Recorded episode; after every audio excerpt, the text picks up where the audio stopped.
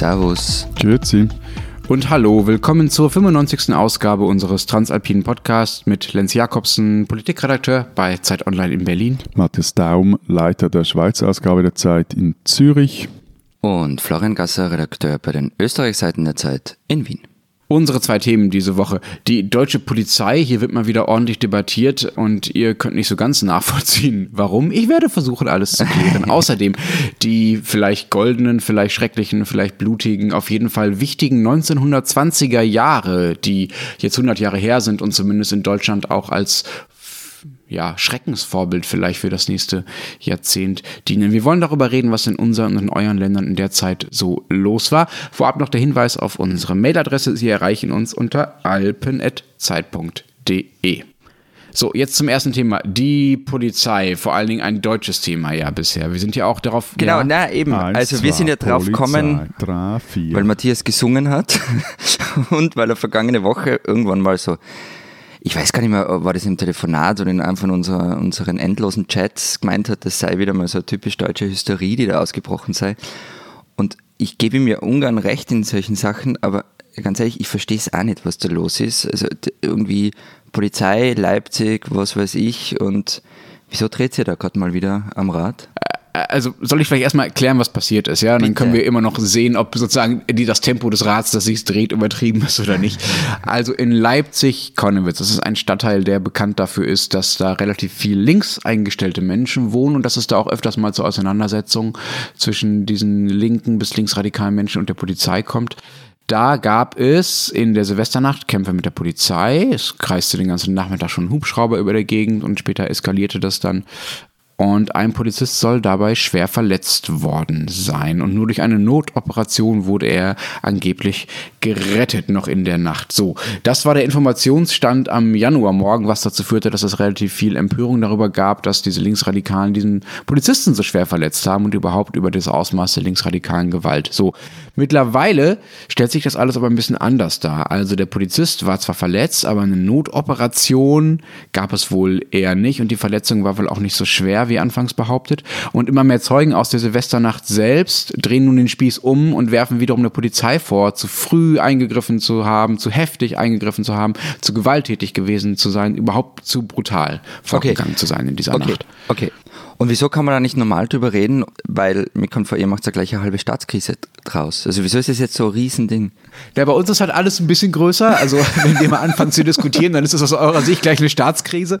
Ähm, Ja, nein, aber das wäre, Entschuldigung schnell, aber das wäre das Gegenargument. Also wenn ihr schon zehnmal größer seid als die Schweiz, wieso interessiert denn das so extrem, was da in irgendeinem linken Stadtteil einer ostdeutschen äh, Großstadt passiert? Also das, das ist ja, Ja, vielleicht, weil es nicht so viele linke Stadtteile in Ostdeutschland gibt, aber das ist ein anderes Thema. Ähm, nein, ich glaube, das hat schon ein paar speziell deutsche Gründe, die damit zu tun haben, dass äh, die Polizei, also dieses Schlagwort von der Polizei, die Chiffre-Polizei, in den vergangenen Jahren politisch ziemlich wichtig geworden ist. Also es wird sehr viel darüber gesprochen. Es gibt zwei Dinge in Deutschland, auf die sich eigentlich alle Parteien in der politischen Debatte einigermaßen einigen können. Das eine ist, ja, ja, wir wollen mehr Geld für Bildung, denn Kinder sind die Zukunft und so weiter. Und das andere Argument ist, bitte mehr Respekt für die Polizei, weniger Überstunden für die Polizei und eigentlich auch mehr Polizisten. Bitte. Selbst bei den Grünen ist das längst unstrittig, deren äh, einziger Außenminister äh, und Überpolitiker Joschka Fischer ja äh, früher ganz gerne mal selbst Polizisten noch verprügelt hat. Selbst die stellen sich mittlerweile hinter die Polizei. Also über diese Aussage, dass man sich bei euch auf mehr Bildung einigen kann, sollte man nochmal gesondert reden. Vor allem darüber, ob diesen Worten Taten folgen. Das habe ich nie behauptet. Aber ich meine, auch bei der Polizei mal, übrigens habe ich das nicht behauptet. Ja, ja, aber sprecht doch mal so über Bildung, wie über die Polizei sprecht. Vielleicht geht dann was weiter. Okay, anderes Thema. Ähm, Aber wie kam es dazu, dass die Polizei so dasteht, wie sie jetzt dasteht? Ja, es gibt ein paar konkrete Gründe dafür, die ich auch nachvollziehen kann. Ähm, das liegt zum einen daran, dass äh, bei der Polizei tatsächlich in den letzten Jahrzehnten relativ viel Personal abgebaut wurde, weil auch die Kriminalität zurückging und man dann dachte, ja, dann können wir auch die Polizei zurückbauen. Und was man unterschätzt hat, ist, dass das Gefühl der sogenannten gefühlten Sicherheit nicht nur davon abhängt, wie viel Kriminalität es tatsächlich gibt, sondern auch davon, wie viel Polizei so sichtbar ist. Und je weniger Polizei sichtbar ist auf den Straßen, desto unsicherer fühlen sich die Leute offenbar. Und dazu kommt, dass die Angriffe auf Polizisten und die Aggression gegen sie, also auch die verbalen Angriffe, sich tatsächlich häufen. Darüber gibt es ganz gute Statistiken.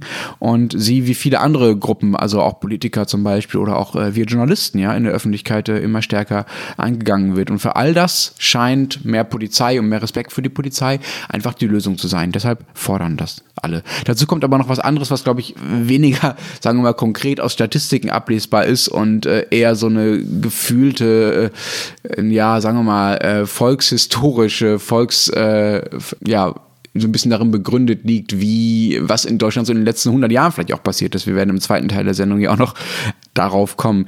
Ich glaube, dass die Polizei mittlerweile wieder so eine vermeintlich unverfängliche Identifikationsmöglichkeit mit dem Staat ist für viele Deutsche. Wir haben ja keine Armee, auf die wir stolz sein können ne, bei der Geschichte. Wir haben auch keine äh, Geschichte der Staatsgewalt insgesamt, die äh, dazu führt, dass wir uns irgendwie als Untertan oder als Bürger mit Deutschland besonders gut identifizieren können. Wir haben darüber ja schon oft gesprochen.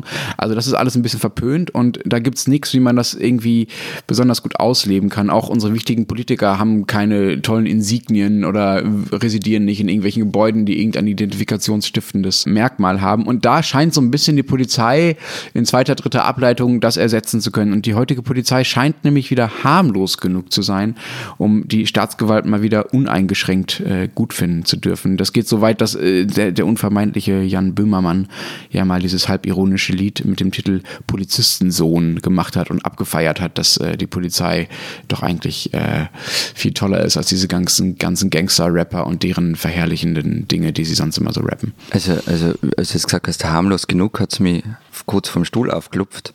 Weil ist es der Ernst? Also ich war ja zum Beispiel am Eisentag vom G20-Gipfel in Hamburg. Also nicht Da, da, mal bei einer da, Demo. Da waren, wir, Da war- waren, da waren wir beide dort. Genau, da waren wir gemeinsam in Hamburg. Also eigentlich nicht mal bei einer Demo, sondern eher zufällig an anderen Orten in der Stadt. Aber also harmlos kam mir da nichts vor, Ja, sondern ja. eher auf Krawall gebürstet. Oder ich meine, das ist jetzt schon länger her, diese Geschichte bei dem Protest in Heiligendamm, wo, wo angeblich Provokateure von der Polizei eingeschleust worden sind. Oder diese Geschichte mit den V-Leuten in der Roten Flora in Hamburg. Oder die Geschichte ähm, 2016, als ein Bus mit Asylweibern in Sachsen irgendwo mehr oder weniger angegriffen wurde und die Polizei dann handgreiflich gegen die Flüchtlinge wurde, nicht gegen diese sind Aber, aber, aber, aber ehrlich gesagt, Also- dein, Faible für äh, deutsche Polizei, die aus diesen Ausführungen jetzt von dir spricht, das erstaunt mich jetzt auch wiederum etwas. Also, dass dies das auch Nein, so aber ich. Nein, aber ich meine, also harmlos scheint mir Entschuldigung, Matthias. Florian hat halt recherchiert. Ich würde jetzt da eher sagen, Nein, es aber gibt wirklich, einen Grund, also, wieso dass das mal Deutsch-Österreich geheißen hat, aber ist wurscht, das ist eine andere Geschichte. Okay, auch dazu werden wir im zweiten Teil dieser Sendung noch kommen. Nein, also natürlich, du hast, du hast recht. Aber, haha, Yes, es kommt auf den Vergleich an, ja. Ich habe ja extra gesagt, also das war, war früher anders. Früher war, die- war die Staatsgewalt hier ein anderes Kaliber. Also deutsche Staatsgewalt, das war halt auch Gestapo, das war SS, das war auch Okay, wenn- Stasi. Wenn ja. das Und die Latte ist, gut. ja, aber das ist die Latte, Entschuldigung, ja. Im Vergleich dazu ist die Polizei natürlich harmloser, ja. Und sie ist auch harmloser, als sie äh, vielleicht beim Schargebesuch zum Beispiel war, ja, als Benno Ohnesorg erschossen wurde. Ihr erinnert euch vielleicht daran, ähm, in den 60ern. So. Und ähm, ich selbst teile diese Identifikation mit der Polizei ja auch nicht, aber offenbar haben viele Deutsche das Bedürfnis, sich endlich mal wieder äh, mit der Staatsgewalt zu identifizieren oder sie mal wieder uneingeschränkt gut finden zu dürfen. Und das ähm, äh, macht, glaube ich, diese Unterstützung der Polizei aus. Und das Problem ist halt, und das ist, glaube ich, jetzt schon deutlich geworden, wer heute die Polizei kritisiert oder auch nur einen neutralen Umgang mit ihr fordert, ja, der gilt sehr schnell als linksradikal. Als die neue SPD-Vorsitzende Saskia Esken sagte, man müsse untersuchen, ob diese Taktik der Polizei in Konnewitz denn gerechtfertigt gewesen sei, also das, worüber wir am Anfang gesprochen haben, was das Ganze ausgelöst hat, die Diskussion, schlug ihr ziemlich viel Empörung entgegen. Nicht nur von ihrem äh, auch ebenso unvermeintlichen Vorvorgänger äh, Sigmar Gabriel, der jetzt an der Seitenlinie steht und alles kommentiert, was nicht bei drei auf den Bäumen ist. Esken setzte da noch eins drauf, äh, auf das, äh, auf ihre Forderung, dass man doch bitte diese Strategie diskutieren sollte und sagte, ähm, die Polizei habe kein Recht darauf, angebetet zu werden. Aber dazu zwei Punkte. Also erstens mal genau dieser Umstand, dass die SPD-Vorsitzende persönlich sich um lokal, ein eigentlich lokalpolitisches Ereignis in Leipzig kümmert, eben ist jetzt aus der Ferne betrachtet etwas seltsam und dann dieser ganze Rattenschwanz mit all diesen kommentierenden Ex-Ex-Politikern etc. dazu. Der zweite Punkt aber, und das, der irritiert mich noch viel mehr. Also, ich meine, das ganz normale Kritik an einer staatlichen Behörde gleich als Linksradikalismus ausgelegt wird, beziehungsweise sich alle Kritiker in ihrer Kritik gleich vom äh, Linksradikalismus distanzieren müssen, das das finde ich einfach seltsam. Also ich meine, in, in, meinem liberalen Staatsverständnis ist das Verhältnis vom Bürger zum Staat per Definition von einer kritischen Distanz geprägt.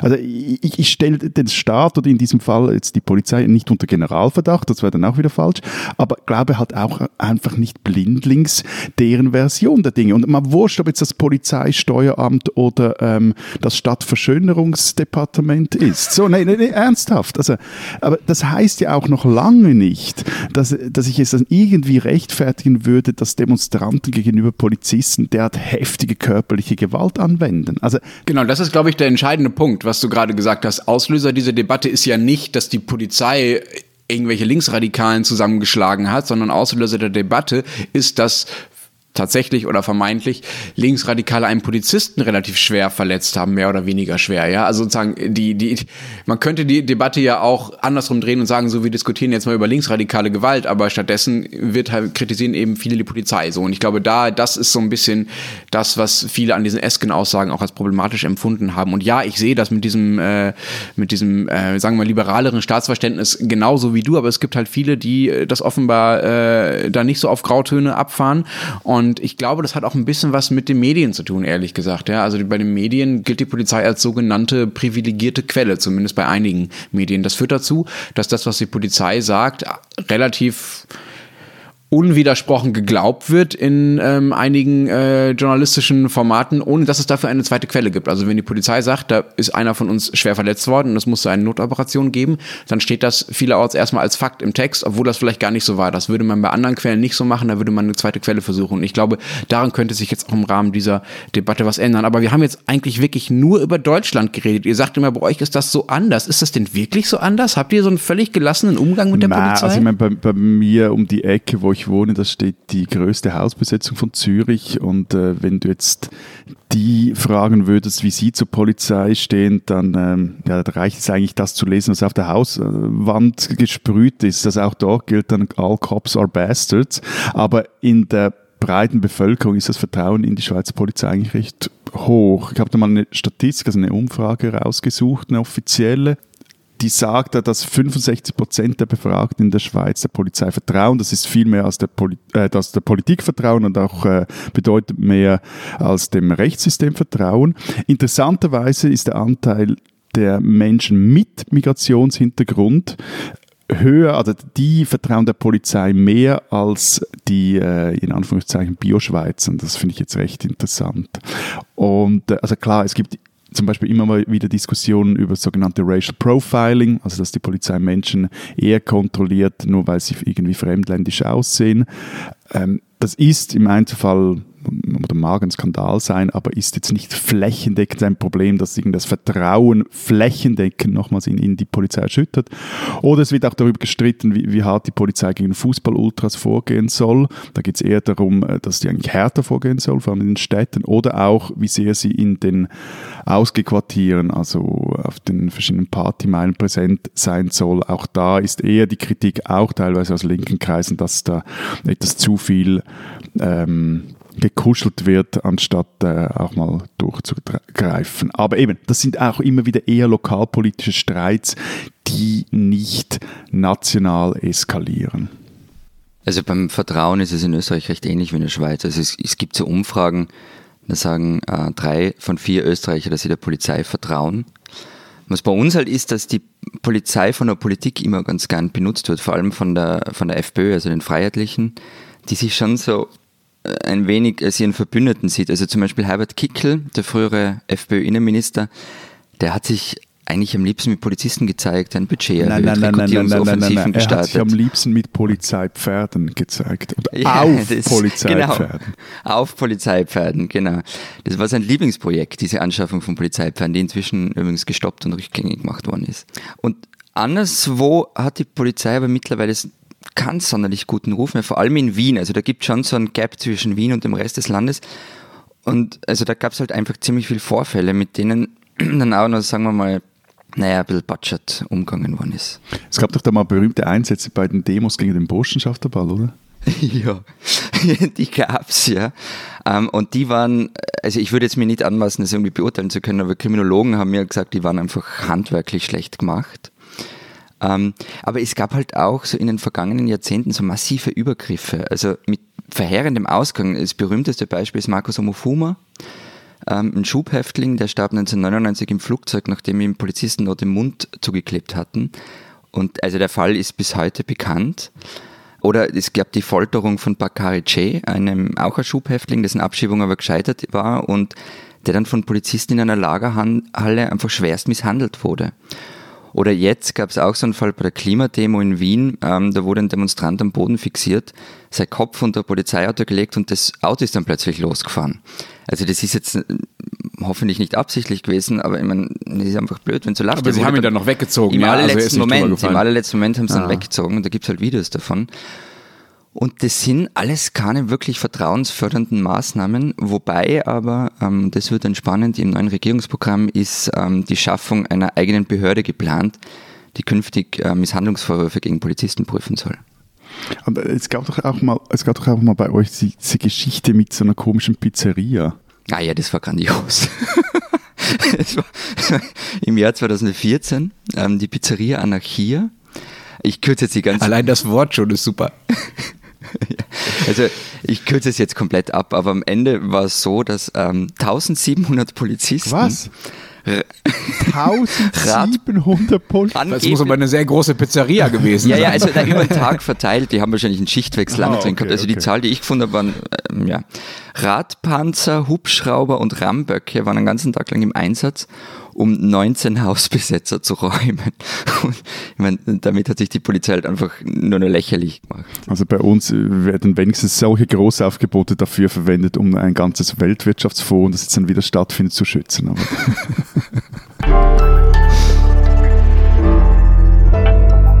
Diesen Schweizer sollten Sie kennen. Florian hat vorhin von Klimademos gesprochen. Auch diesen Schweizer, den Sie hier kennen sollten, der hat mit Klimademos was zu tun. Am 22. November 2018 besetzten zwölf Aktivisten während eineinhalb Stunden eine Filiale der Großbank Credit Suisse in Lausanne. Sie verkleiden sich als Tennisspieler und lieferten sich in der Schalterhalle ein Match.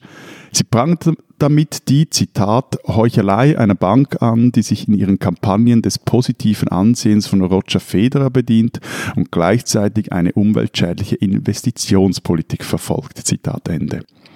Die Großbank, die klagte daraufhin wegen Hausfriedensbruch und Anfang Januar, also jetzt dieses Jahres, kam es zum Prozess. Vorhin wurden die Aktivisten noch per Strafbefehl verurteilt, das haben sie dann angefochten, darum kam der Fall vor Gericht.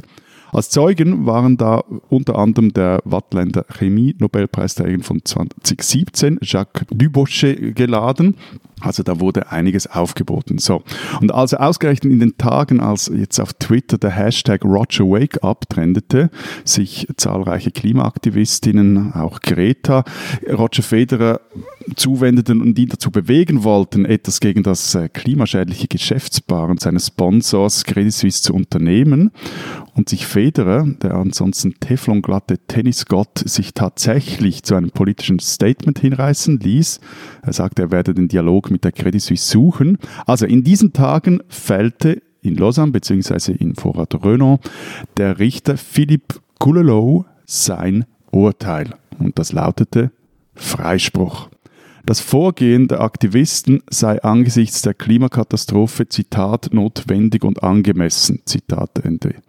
Ihre Aktion sei der, Zitat, einzige wirksame Weg gewesen, um die Bank zu einer Reaktion zu bewegen und der einzige Weg, um die notwendige Aufmerksamkeit von den Medien und der Öffentlichkeit zu erhalten. Philipp Coelho, ein Schweizer, den man kennen sollte.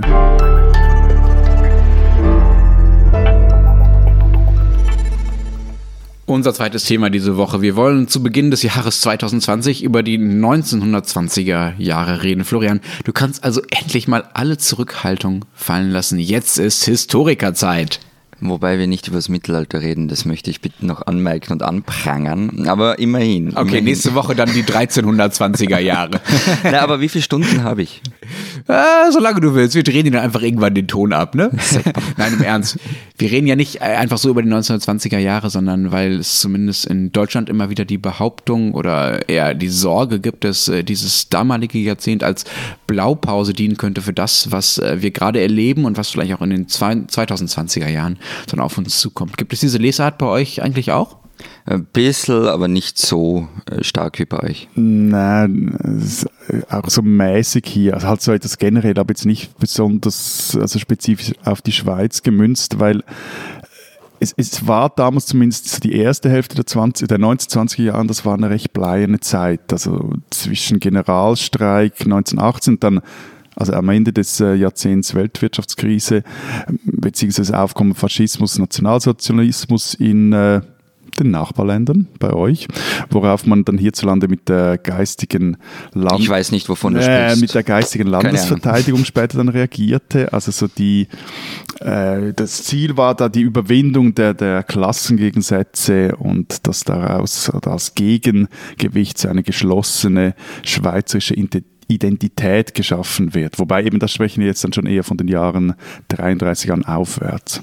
Wobei die 20er ja auch sowieso ein bisschen über die 20er hinausreichen, ne? weil du schon 1933 sagst. Also bei uns wird damit eigentlich die Zeit zwischen dem Ende des Ersten Weltkriegs und äh, der Machtergreifung der Nazis gemeint, also 1919 bis 1933. Also ich würde jetzt einfach mal alles darunter subsumieren. Und diese beiden Randereignisse, also Ende des Ersten Weltkriegs und dann ähm, die Machtergreifung Hitlers, machen dann quasi auch schon die Zeit dazwischen so bedeutend, ne? wie Deutschland nach dem verlorenen Ersten Weltkrieg gleichzeitig in eine äh, so tiefe Krise stürzen konnte und trotzdem so unglaublich dynamisch war. Also es ist ja unglaublich viel passiert in dieser Zeit, ja, unglaublich viele, ja unglaublich viele Erfindungen. Es ist, äh, die Zeit ist bekannt für ihre feierwütigen Partys, vor allen Dingen in Berlin. Ihr kennt ja alle Babylon Berlin, die Serie, die das ja auch sehr äh, detailliert und sehr prägend dargestellt hat. Und wie all das dann in so wenig, in so kurzer Zeit wiederum im Nationalsozialismus und dann später im Zweiten Weltkrieg münden konnte, das ist schon eine ziemlich rasante Entwicklung gewesen. Und dafür stehen diese 20er Jahre bei uns und das ist auch der Grund, warum sie gerade wieder so beleuchtet werden, weil man halt glaubt, dass das, was damals äh, passiert ist,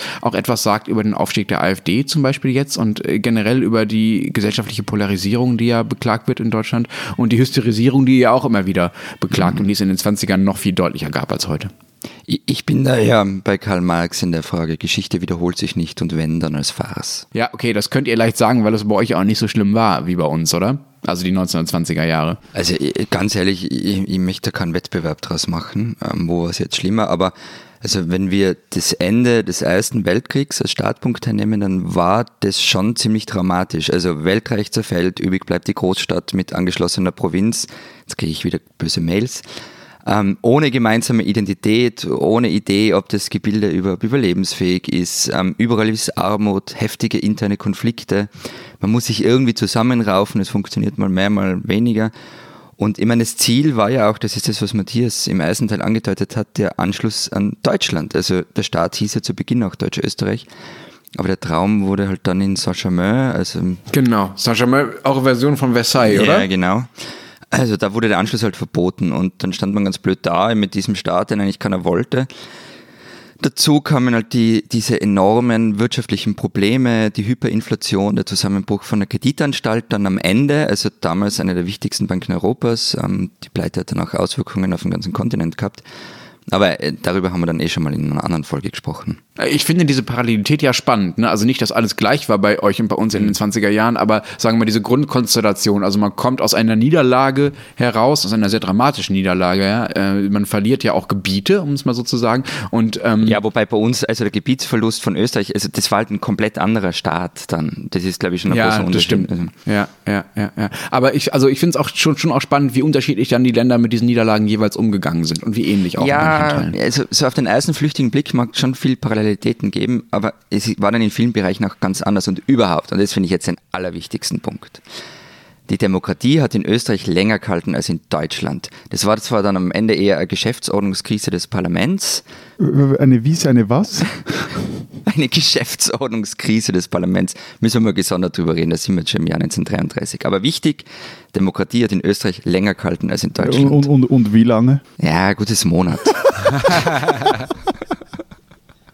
Und, und, und dann kam der, der, der, der kleinwüchsige Österreicher. Ja, genau, der andere kleinwüchsige Österreicher, Engelbert Dollfuß und ähm, sein austrofaschistischer Ständestaat. Aber eben, da sind wir jetzt schon weg aus den 20ern.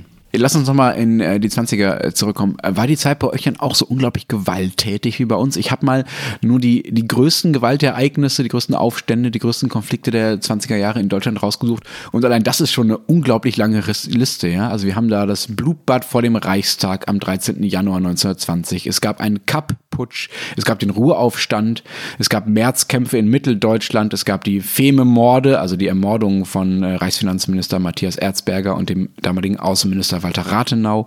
Es gab den Hitler-Ludendorff-Putsch, auch schon in den 20ern. Es gab die Ruhrbesetzung, es gab den Hamburger Aufstand, es gab den Blutmai und man kann ja sogar auch noch den Spartakus-Aufstand 1919 dazu zählen, äh, wonach dann Rosa Luxemburg und Karl Liebknecht ermordet wurden, deren Ermordung, deren Tod sich jetzt übrigens gerade zum 101. Mal gejährt hat. Also bei uns war das schon alles sehr viel unblutiger. Es gab zwar ein paar Armeeeinsätze gegen die streikende und demonstrierende Arbeiterschaft, aber also das war nichts im Vergleich jetzt mit dem, was du aufgezählt hast.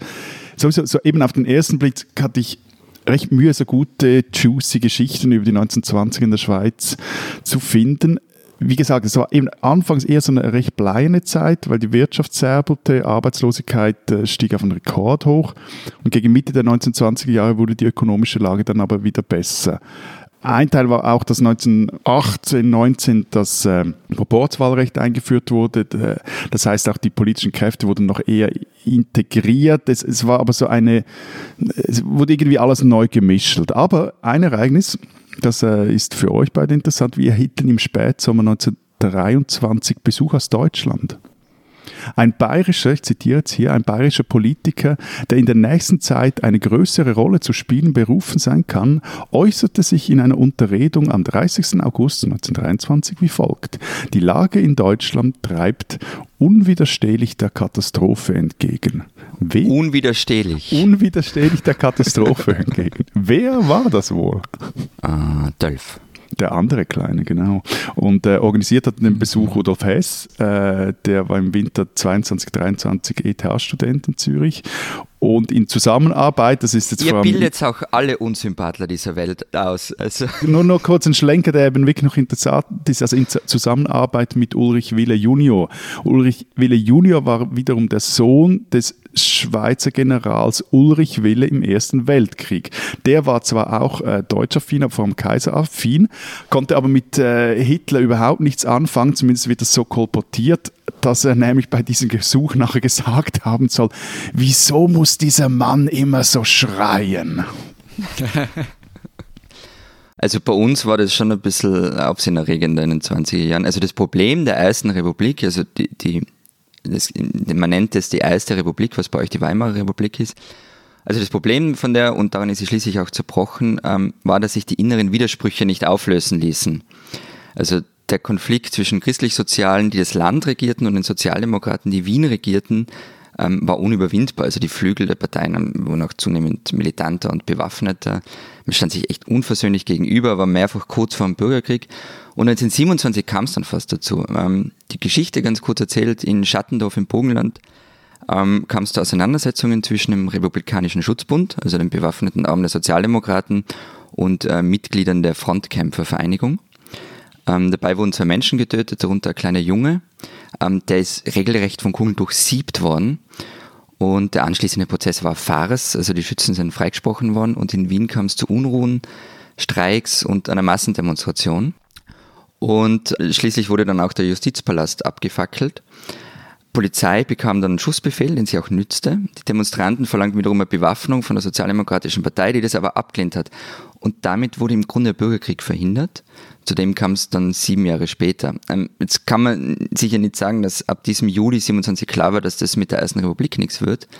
Aber es war schon ein sehr, sehr deutliches Zeichen dafür, dass es ein mehr als fragiles Gebilde ist. Mhm. Jetzt neben all dieser Gewalt, über die wir gesprochen haben, waren die 20er Jahre ja bei uns und ich glaube bei euch auch gleichzeitig ein sehr, sagen wir mal, fruchtbares Jahrzehnt, also etwas, in dem auch für vieles die Basis gelegt wurde, was dann später passiert ist. Mhm. Also eben, was ich vorher erzählte, das war so vor allem so der erste Teil der, der 1920er Jahre, Dies, dieses Bleierne, auch von Konflikten geprägt, nicht so blutig wie bei euch, aber grundsätzlich ging es um das, dasselbe.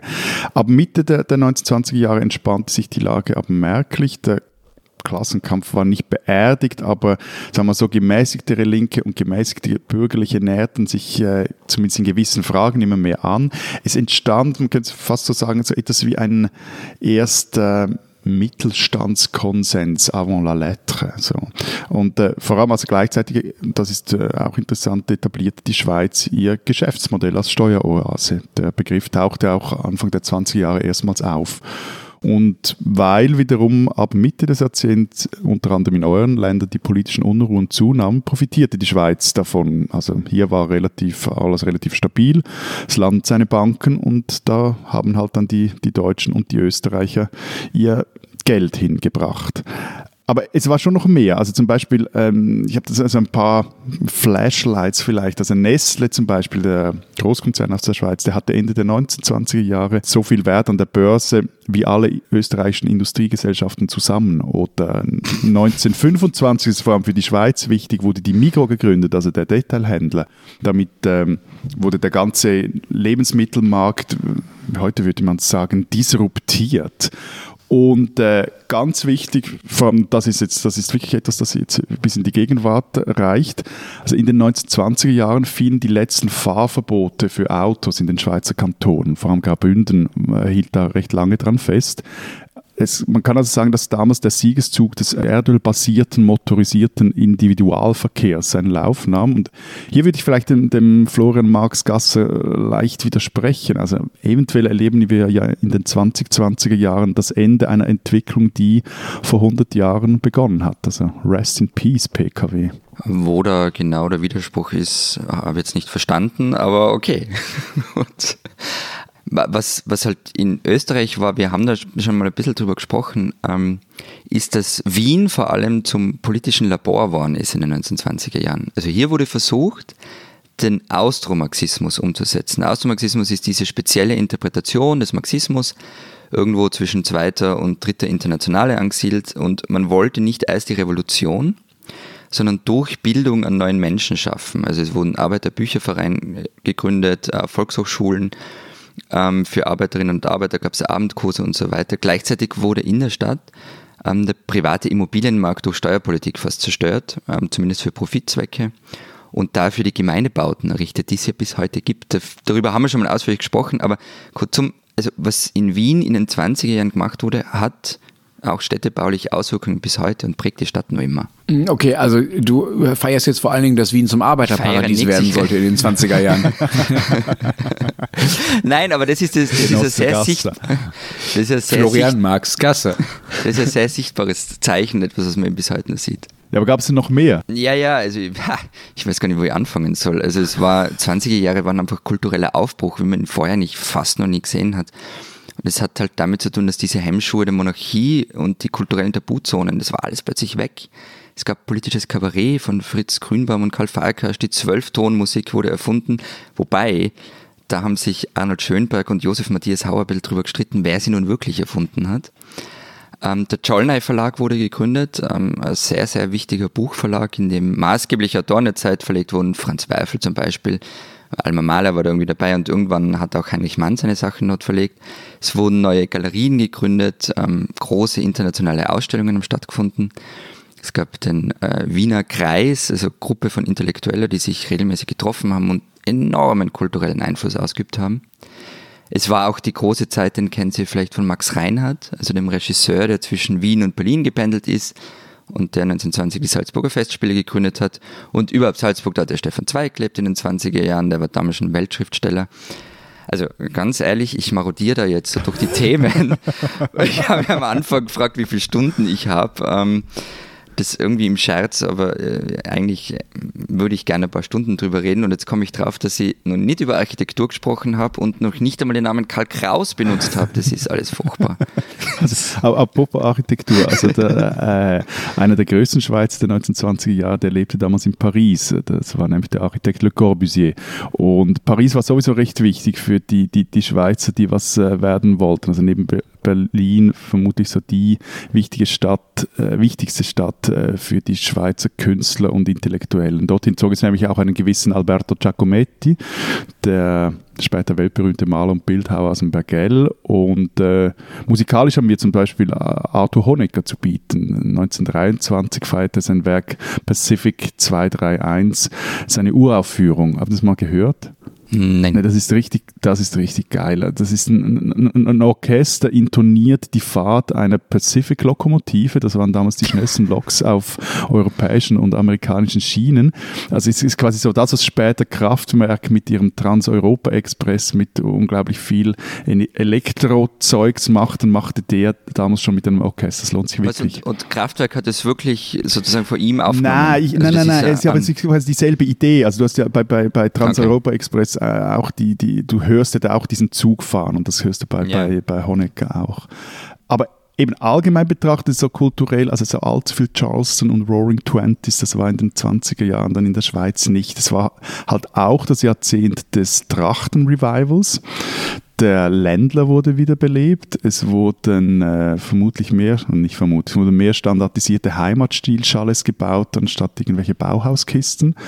Und populär waren damals nicht äh, die äh, sehr avantgardistischen Schriftsteller, sondern eher Heimatromane eines Ernst Zahn.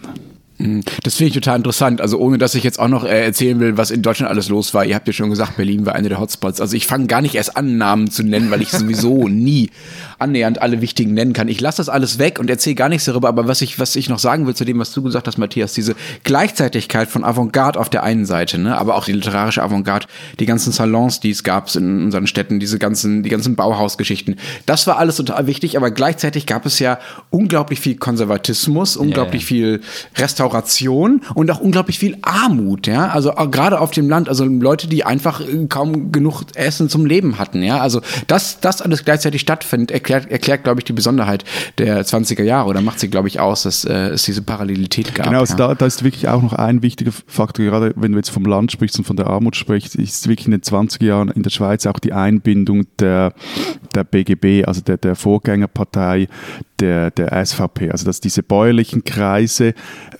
also erinnere uns vorher, so bis 1919 war die Schweiz krass geprägt von, von, den äh, Liberalen, von der FDP und nicht nur die Linke wurde nachher nach und nach etwas stärker eingebunden, aber vor allem zuerst waren es die, die Konservativen und die Bauernkreise. Und das führte auch dazu, dass das Land stabiler war, vielleicht auch wie, wie eure Länder.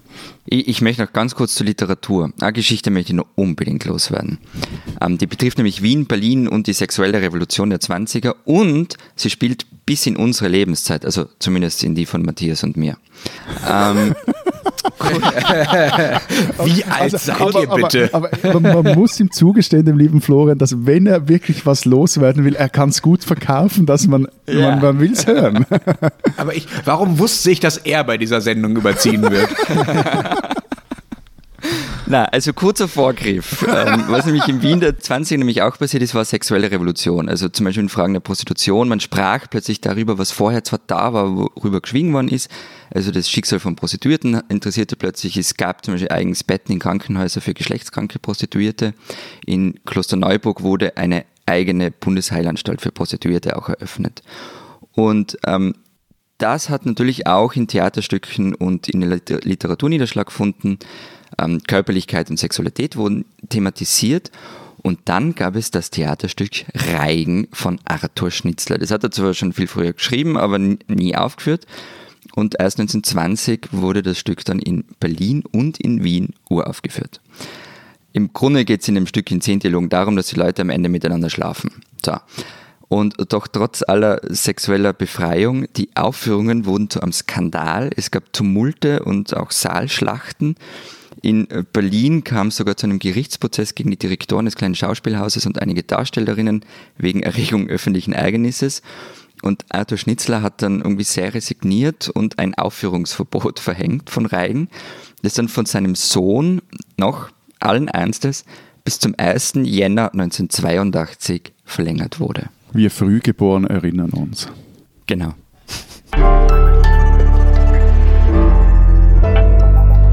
Spinnen, die Österreicher. Konrad Pesendorfer leitete viele Jahre lang die Statistik Austria, also die staatliche Statistikbehörde, und machte aus der einst farblosen Organisation einen politischen Player, erzählt man sich in Wien. Pesendorfer mischte sich ein, intervenierte in den Debatten mit seinen Zahlen und wurde auch ein Liebkind der Medien, die ihn als Gesprächspartner schätzen. An voran von Florian Klenk, dem Chefredakteur der Wiener Stadtzeitung Falter.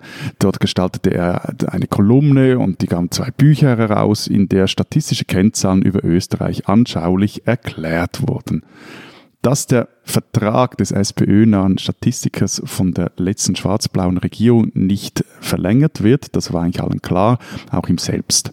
Öffentlichkeitswirksam kündigte er deshalb im vergangenen Jahr seinen Job und sagte, er wolle den Posten nicht weiter bekleiden schrieb einen aufsehenerregenden Brief, in dem er über die Untätigkeit der Übergangsregierung äh, hinwegzog und die kritisierte und auch Reformvorschläge für die Statistik Austria machte. So. Soweit, so gut. Nun wurde aber sein neuer Job bekannt. Pesendorfer, das äh, berichtete die Tageszeitung Der Standard, wird Chef der Statistikbehörde in Saudi-Arabien einer absolutistischen Monarchie und laut der NGO Freedom House hm, eines der undemokratischsten Länder der Welt. So, Herr Pesendorfer, eigentlich heißt diese Kategorie ja die Spinnen, aber heute können wir uns eigentlich nur der Frage der Presse, also einer anderen Tageszeitung in Österreich anschließen. Herr Pesendorfer, wie viel Moral haben Sie eigentlich?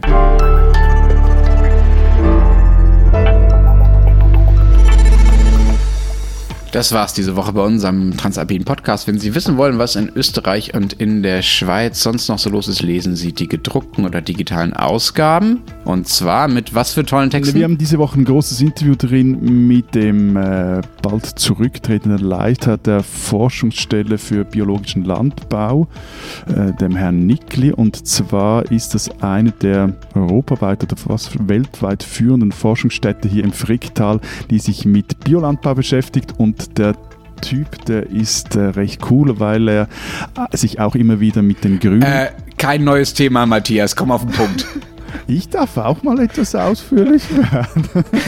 ja. der Typ ist recht cool, der legt sich mit den Grünen an, weil die 5G nicht wollen und er findet sowieso Gen. Ja, er danke, findet das sowieso das Gen, es wird noch besser. Er findet sowieso Gentechnik eigentlich auch recht cool und wichtig, weil sonst das mit dem Alleinbier einfach nicht reichen wird, um die ganze Welt zu ernähren. So, das haben wir im Blatt. Und ich jammere noch rum im Blatt, aber das erzähle ich dann erst, wenn es draußen ist. Matthias, ich zeige dir jetzt, wie das geht. Und bei uns gibt es ein Porträt über die neue Justizministerin Alma Sadic von den Grünen. Vielen Dank, lieber Das will Florian. jetzt einfach niemand lesen, wenn du so ankündigst. Du musst immerhin noch sagen, dass die jetzt in einem Shitstorm drin steckt, dass die unter Druck ist von rechts, dass, dass die extrem jung ist, wahnsinnig gut gebildet ist und, äh, und sowieso und überhaupt. Okay, also Florian überzieht, äh, Matthias äh, muss sich am Ende doch das Mikro abdrehen. Wenn Sie wissen wollen, was in Deutschland so los ist, dann lesen Sie Zeit Online oder den Rest der gedruckten Zeit. Wir hören uns nächste Woche äh, hoffentlich etwas kürzer wieder. Bis dahin sagen wir Wir denken. Adieu. und tschüss.